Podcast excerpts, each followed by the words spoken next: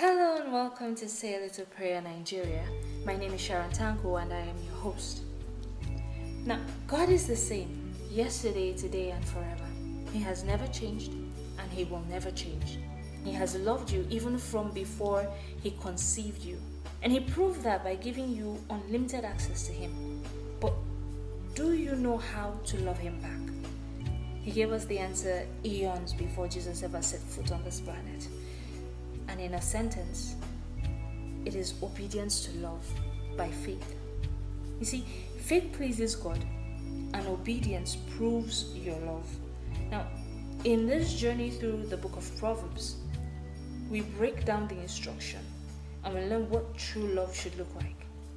Now, it may not be easy, but I guarantee you that it will be worth it. Listen and be blessed.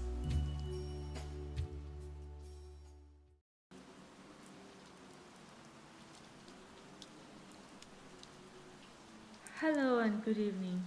It is lovely to be here with you again this Tuesday night.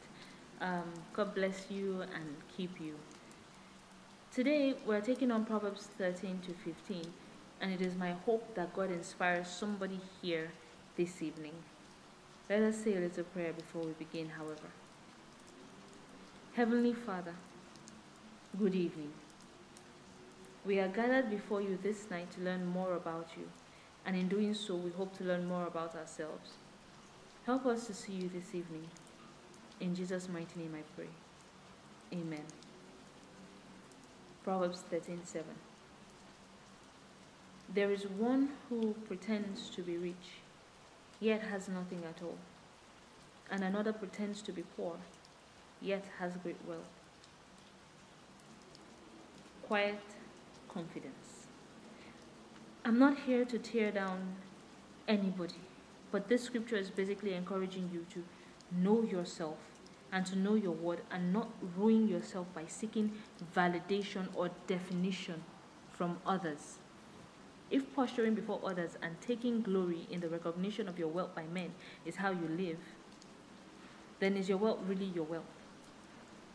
Now, most people won't get this, but if you're so hell bent on posturing whether you have the wealth or you think you have the wealth, the lengths you go to to keep that appearance up will cost you.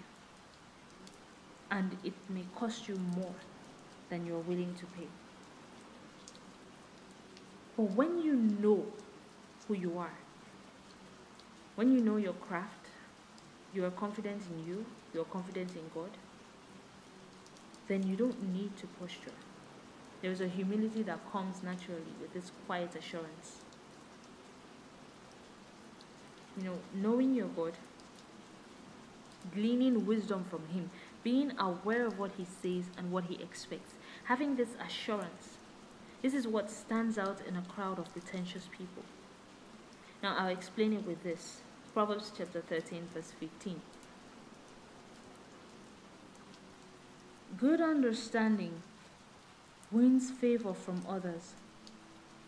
But the way of the unfaithful is hard like barren, dry soil. Know your stuff.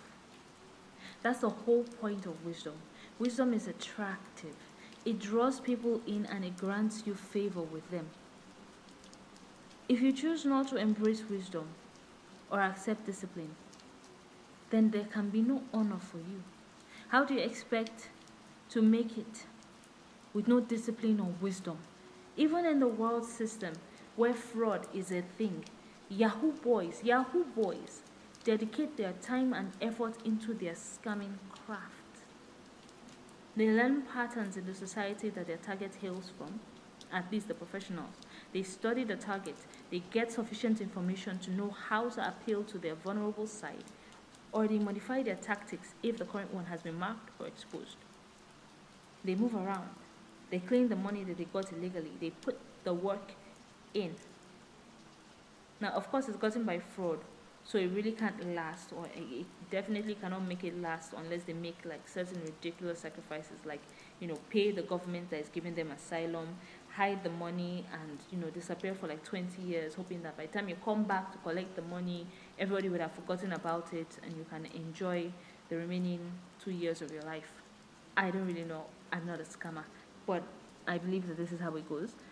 So, if these fraudsters, back to topic, if these fraudsters have to apply wisdom and discipline to make the most of their career, then why not you? Satan is not a genius. He didn't invent this process. In fact, he has no ability to create whatsoever. So you know that he definitely did not come up with this. If God told him to create something, that if he could create something, he would enter into heaven right now, or give him a hundred years to do it, Satan will never, ever see the pearly gates because he just can't. It's not in his ability. So, we understand that all Satan does is pervert what already is. Encouraging wisdom seeking and discipline in the negative, it's his calling, so to speak. It's it's it's kind of like Satan sampled the track, you know. Um, it's like he heard the original God version, and either he took the beat or the lyrics or both, and he decided to make his own twisted little tune. So, yes, there is an original. And gaining wisdom and understanding by inquiring of God and disciplining oneself in God is that original. Proverbs chapter 13, verse 24. I'll touch on this briefly and then we'll move on. He who withholds the rod of discipline hates his son, but he who loves him disciplines and trains him diligently with wisdom and love. This is how we Christians show love to those that we care about. Now, I'm not just talking about our children, I choose to look at this on a deeper, broader plane. Disciplining doesn't only involve caning, it's not about whipping the living daylights out of a, a, child, your child, or somebody. It is, and, and, and, and this is why I love the amplified version so much. It, it makes you look beyond the surface. When people matter to you, you don't indulge them. Let me explain. You don't you don't let the bad behavior slide because you love them. Now everybody is different. So you're going to have to turn to God to give you wisdom on how to handle your particular situation. But whatever approach you choose to use, whatever you approach, it has to have a foundation in love. And you have to be diligent about it. You can't go on one second, off the other second. You have to be in it and consistent with it. You can't break down under pressure, it's not allowed. So, moving on, uh, Proverbs 14, verse 1, I read The wise woman builds her house on a foundation of godly precepts, and her household thrives. But the foolish one who lacks spiritual insight tears it down with her own hands by ignoring godly principles. Now you can shorten that to by ignoring God. Let me explain most Christians don't really truly pay attention to something. Now they know it on the surface, but they don't always give it a deeper priority. When we get married to our spouses, now I'm not married yet, but here's to hoping. When we get married to our spouses, we involve Christ. He was married to God. You were married to God both of you were now joined, and now there is a trinity in your marriage. The Christian marriage involves three parties at all times the man, the woman, and God. And as long as there is a Christian in a marriage, that is how it is. If two unbelievers get married, then God is not in it until one gets saved. Then he is involved because he is our spouse 2. It's in Isaiah 54, verse 5. Our Maker is our husband. You know, so yes, God is an active partner in a Christian marriage. Now, let me ask you this What happens in a marriage where there is no communication, no fellowship, no dates, no talking to, no mirth, no pleasure, no birthday surprises, no anniversaries, no nothing between a man and his wife? Let us use the unbeliever's marriage for an example. Between just the husband and the wife, there is none of all those things I just mentioned. It won't be a surprise if the marriage dies, right? It just suddenly evolves from, oh my God, I'm getting married, to, to a form of torture, like shackles on your feet, dragging you down. This is what happens when you ignore God in your marriage. Pay attention to your husband or wife as, as much as you want. You know, if you don't give that same attention to God, your efforts are wasted. So, wife, have a shopping spree with God.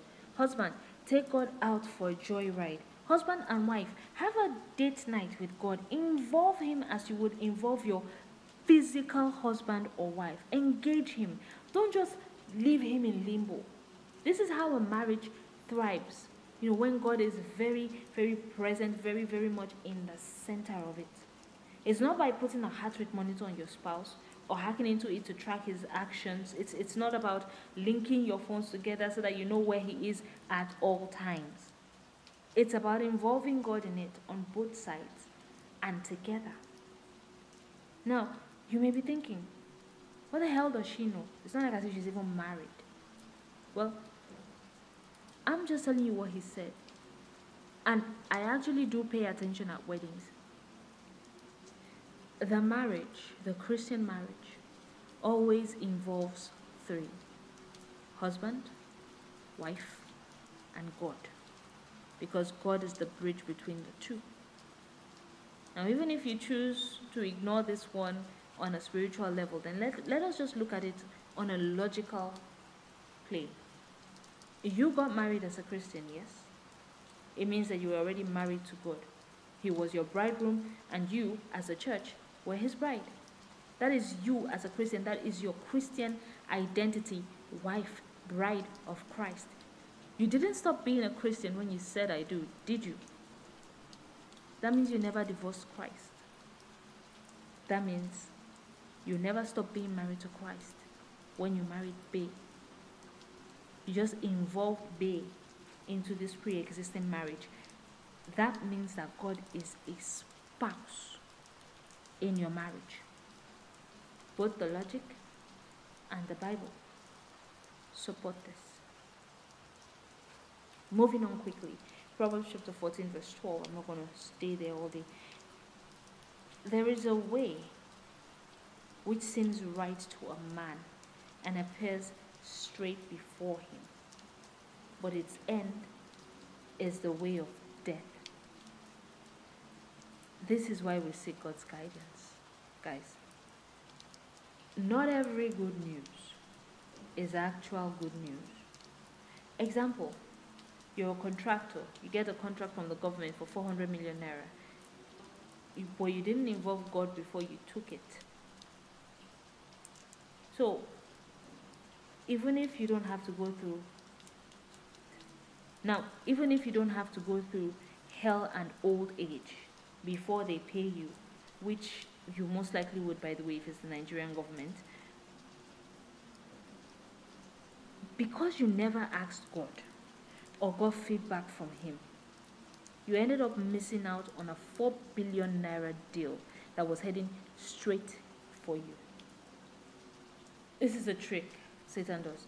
He uses something to entice you, he distracts you. He gets you to this hand that you have opened before God to receive. He gets you to close it around something that He has placed, some shiny object that He has placed before you.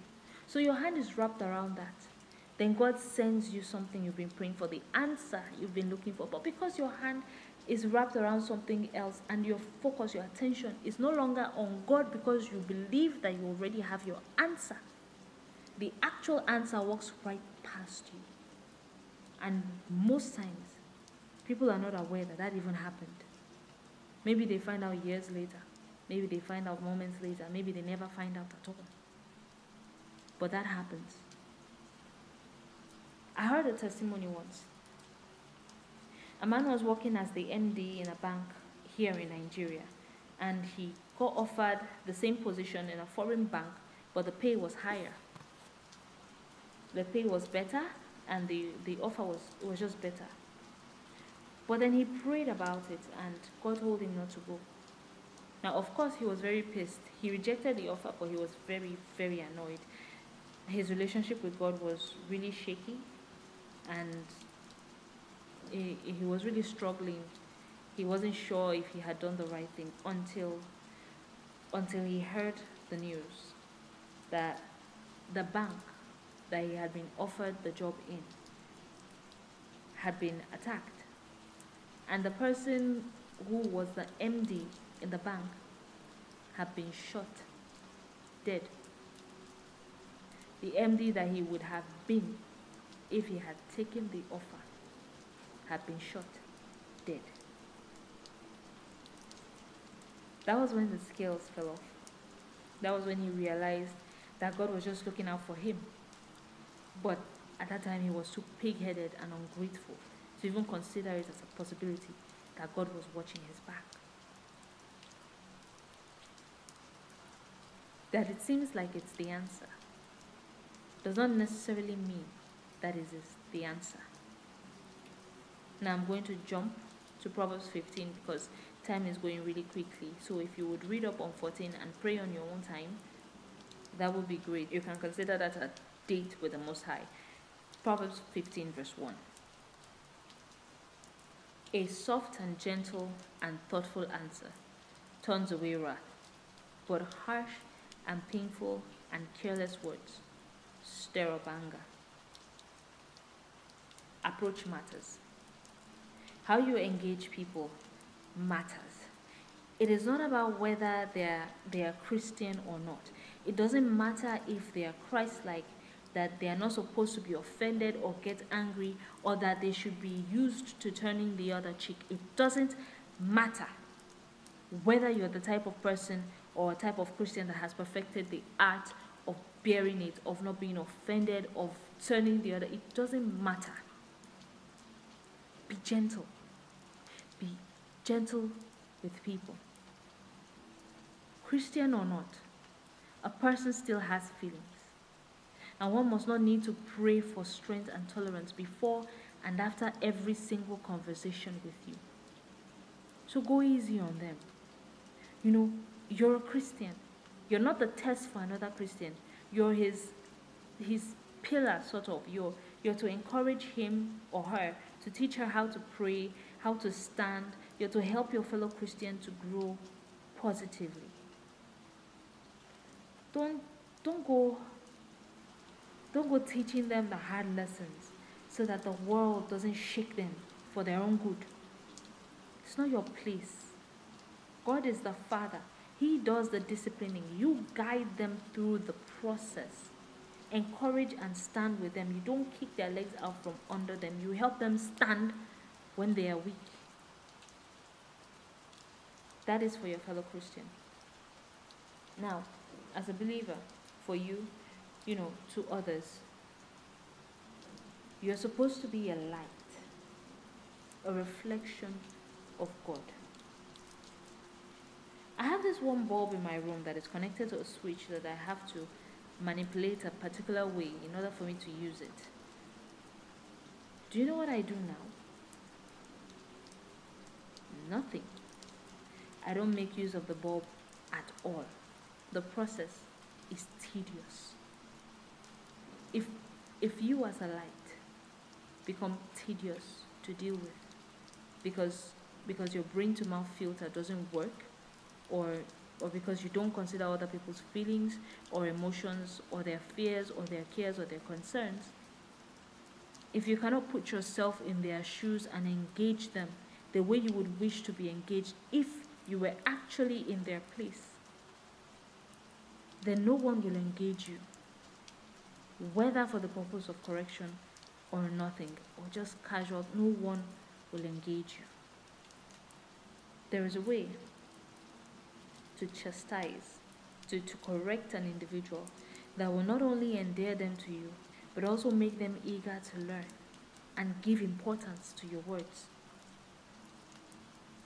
Learn it. Everybody, everybody, every single person has feelings. And nobody likes to get hurt. Remember that. Proverbs chapter 15, verse 5. I'll close with this.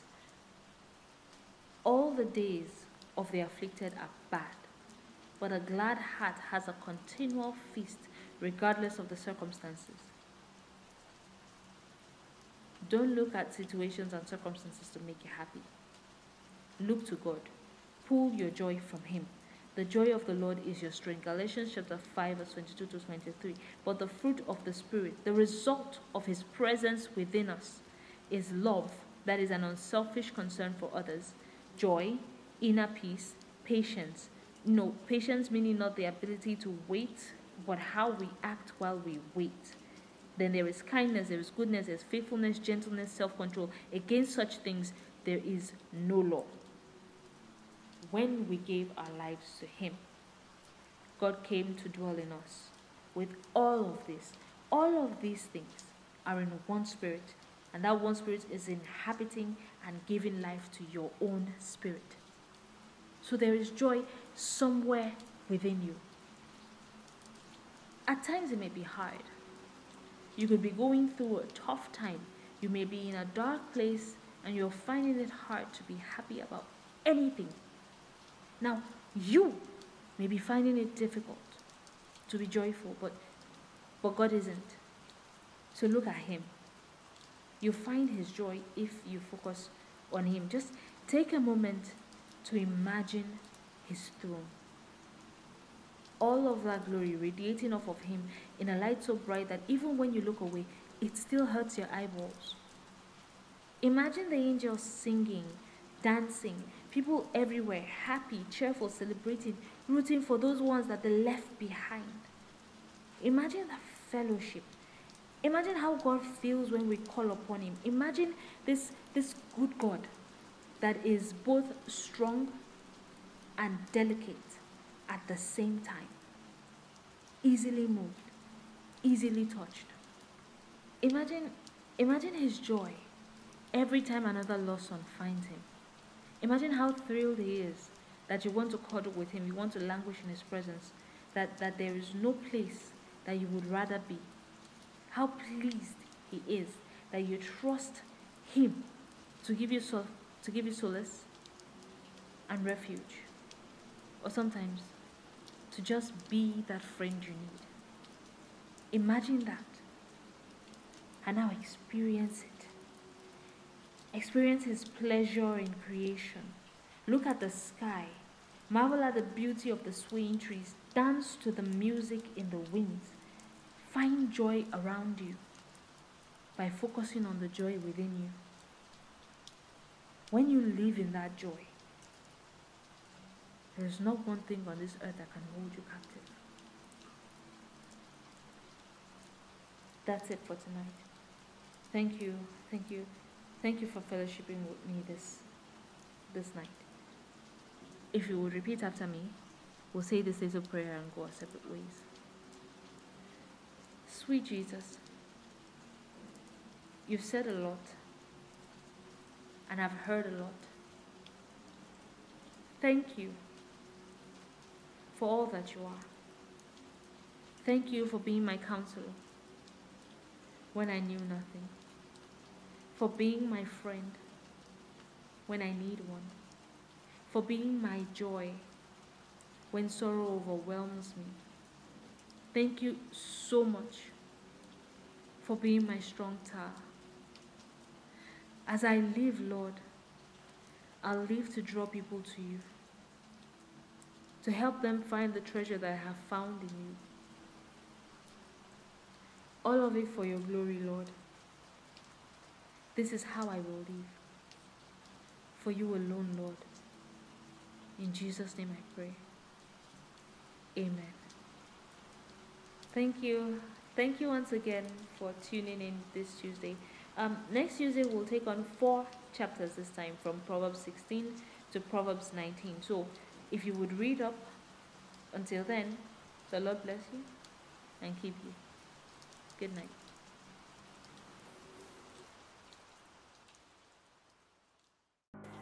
My name is Sharon Tanko, and I hope you were blessed by this sermon and that it opened your heart to new knowledge from our Father. For those of you who haven't taken that vital step in accepting Christ as your Lord and personal Savior, but would like to do so now, please say this prayer with me. Dear Lord, I know that you went to the cross and died for me. I know that on the third day you rose. I know you did this because you love me. You showed me a deeper love, a love that goes beyond dying and into overcoming death. And now, knowing this, I accept you as my personal Lord and Savior. Come into my life today, sweet Lord, so that I may be one with the Father. I thank you for your mercy. I thank you for your forgiveness. And I thank you for this great love. In the mighty name of Jesus, I pray. Amen. If you just said that prayer with me, thank you and welcome into the kingdom of God. My brother, my sister, God will have his way with you. Now, if you would like to reach out to me, feel free to do so at Say a Little Prayer Nigeria. That is Say a Little Prayer NG, both on Instagram and on Facebook. I would love to share and pray with you. If you want to learn more beyond the podcast, you can visit my pastor, Reverend Delison Tanko, both on Facebook and on YouTube. His, his preaching is easy to follow and it's easier still to grasp and have a deeper, more precise understanding of our Heavenly Father. If this podcast has inspired you and you feel the need to sow a seed into it, you can give an offering at 0140 323659. That is 0140 323659. Guaranty Trust Bank. Or you can give at 151 1321 721. That is 151 1321 721 at Access Bank. God bless you as you give. God bless you as you give. Now, don't forget to say a little prayer for you and your loved ones. Thank you and stay blessed.